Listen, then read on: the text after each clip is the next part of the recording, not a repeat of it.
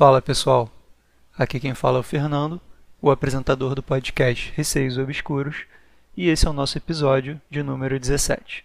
Gente, nesse episódio eu vou colocar somente duas histórias, porque uma é bem grande e a outra é menorzinha, mas estamos naquele momento em que precisamos de mais histórias. Quem puder enviar os seus relatos, pode enviar no e-mail receiosobscuros.gmail.com ou por direct no Instagram, arroba receiosobscuros. Vamos para o episódio. História de número 1. Linha do trem. Esse relato foi enviado pela K por direct no Instagram. E ela disse assim: Oi, fiquei animada com o último episódio e vou enviar o meu relato também. Não sou muito boa relatando, mas vamos lá. O relato da menina que é perseguida por uma sombra desde criança me fez lembrar disso aqui. Eu sempre fui uma criança meio sensitiva. Felizmente, não tenho a clara evidência, mas consigo sentir presenças e conversar com espíritos conforme necessário. Por isso, julgo que a minha mediunidade sempre foi mais equilibrada. Nem tanto por mim, mas pelo ambiente que eu cresci. Com problemas ou não, a minha família sempre buscou se proteger, espiritualmente falando. Então, eu não me ferrava muito. Pois bem, eu sempre tive um humor muito expansivo e sempre fui muito animada mas tive uns episódios de tristeza e ansiedade fortes na minha adolescência. Bom, gente, isso aí todo mundo tem mesmo, é normal.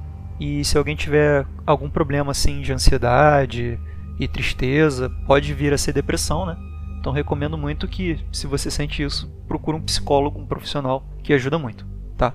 Voltando ao episódio.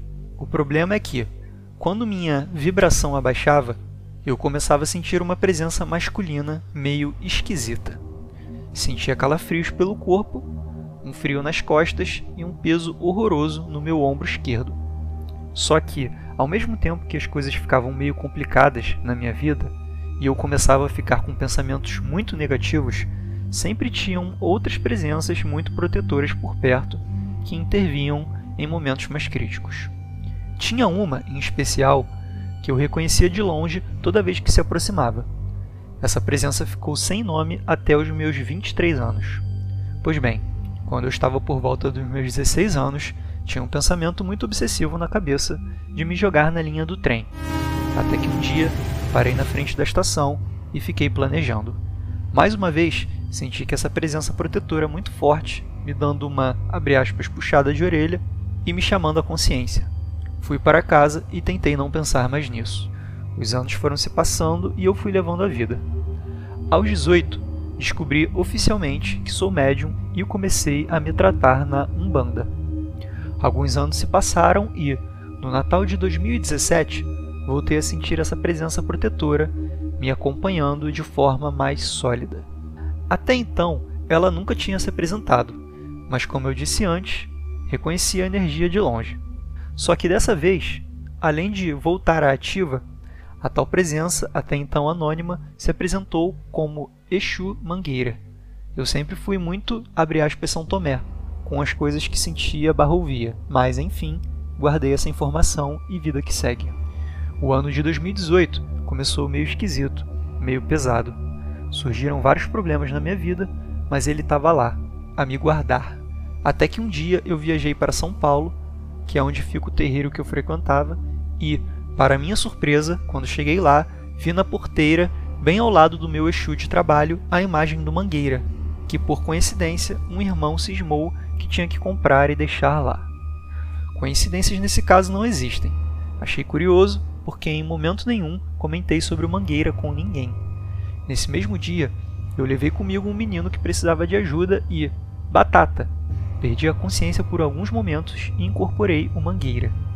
Foi legal e emocionante ao mesmo tempo, sabe? Pois bem, não paro por aí. O ano foi se desenrolando bem pesado, até que eu comecei a ter uns surtos horrendos de ansiedade. Voltei a esse meu antigo terreiro e, depois de levar uma bronca homérica de uma outra entidade, aí ela botou entre parênteses, eu meio que estava mexendo onde não devia, sem a devida preparação, baixando a minha guarda e dando bastante trabalho aos meus protetores. Fizeram uma puxada em mim. A puxada é forçar a incorporação de algum espírito em um médium para conseguir descarregar aquela força. Adivinha quem foi puxado nesse processo?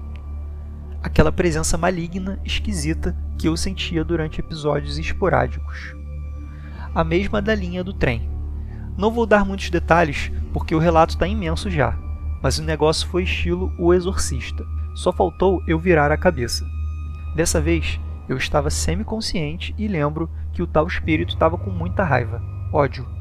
Não parava de falar que já era para eu ter me matado e matado aquela outra. Aí ela botou: insira um palavrão aqui há muito tempo. Nesse caso, eu sabia que ele estava se referindo à minha mãe.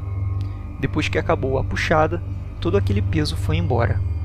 Coincidência ou não, um tempo depois disso acontecer, descobri que há muitos anos atrás, quando eu tinha por volta de um ano de idade, a minha mãe quase se suicidou. Ela iria se jogar na linha do trem comigo no braço dela. Isso só não aconteceu porque na hora que ela ia se jogar, o maquinista me viu no colo dela apitou, sei lá como ele fala, né? o trem não tem buzina, e eu dei um tchauzinho para ele. Ela disse que toda essa situação foi muito esquisita. Foi como se o mundo tivesse parado. Ela relata que sentiu algo muito forte segurando ela e eu fiz lá meu charminho pro maquinista. Tipo, sei lá, qual a probabilidade, sabe? Eu fiquei em choque com isso. Moral da história: tinha um espírito perseguindo eu e a minha mãe há anos. E felizmente estamos vivas até hoje. Por quê? por mais que ele tentasse, era sempre freado tanto pelo Mangueira quanto pelos protetores que acompanham a minha mãe. Coincidência ou não, descobri tempos depois que a entidade que puxou esse obsessor em mim é da mesma falange de um Exu que acompanha a minha mãe. Essa história é bizarra e tem muitas coincidências. O relato ficou enorme, mas agradeço a paciência de ler até agora. Fiquei meio tocada com os relatos perturbadores que enviaram e decidi deixar essa como, sei lá, mensagem de esperança. Eu também já fui bastante perseguida por essas pestes, mas nunca fiquei só, e tinha mais gente, abre aspas, do outro lado, cuidando e protegendo a mim e a minha família. Então, cá, esse foi com certeza um dos relatos mais pesados que eu já ouvi, principalmente por envolver uma questão muito mais ligada à vida mesmo. Quando eu vejo um relato aqui, eu vejo alguns níveis de intensidade no relato. Por exemplo, Existe relato que foi uma aparição, que a pessoa sentiu medo, mas que passou. Isso eu diria que é um relato mais passageiro, né? Existe um relato mais forte, afeta diretamente a vida da pessoa, né? Ela fica com medo, ela fica perturbada. E o teu relato, eu encaixaria num relato mais extremo, né? Que você chegou a ponto de quase se suicidar, assim como sua mãe. Então, assim, foi um relato que não só afetou diretamente a vida de vocês, como poderia ter acabado com ela. Assim, foi muito pesado mesmo. Me deixou muito feliz de ler o fim da sua história e ver que realmente, apesar de tudo isso, você está bem hoje em dia, sabe? Você sabe lidar com isso, você tem protetores, né? E espero que isso tudo nunca volte, né? De forma alguma. E acredito que isso realmente não vai acontecer. Então é isso. Agora indo para a história número 2, que se chama O Salvador. Bom dia, meu brother. Tudo bem? Me chamo Tony e sou fã demais dos Receios Obscuros. Acompanho quase todo dia e estou gostando muito. Muito obrigado, tá, Tony? Conversei lá com ele no, por direct no Instagram. O Tony resolveu me enviar esse relato. Eu tenho uma história que não é tão assustadora, mas foi um evento paranormal. Eu sempre tive curiosidade para saber mais sobre o espiritismo. Cheguei a frequentar centros espíritas, mas nunca com uma frequência. Só os meus pais sabiam que eu ia nos centros espíritas.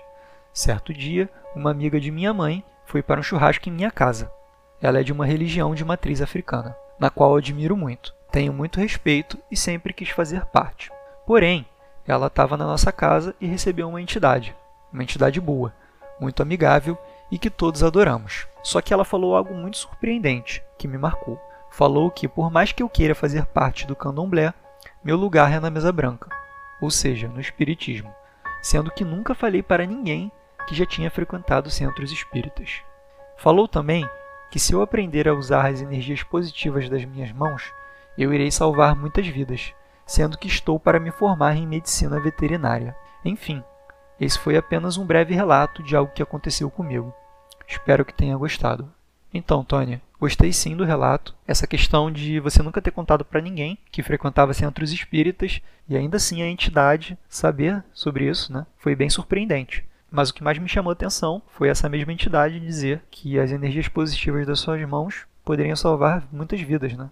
sendo que você, como você mesmo disse, está para se formar em medicina veterinária. Então, assim, imagino que você tenha realmente permanecido frequentando centros espíritas, como a entidade recomendou, e espero que você realmente salve muitas vidas de vários animais aí ao longo da sua jornada como veterinário. Bom, gente, o episódio de hoje fica por aqui. Como eu falei, atualmente eu estou com poucos relatos, e quem quiser me enviar pode me enviar no e-mail receiosobscuros.gmail.com ou por direct no Instagram. Um beijo a todos e até o próximo episódio.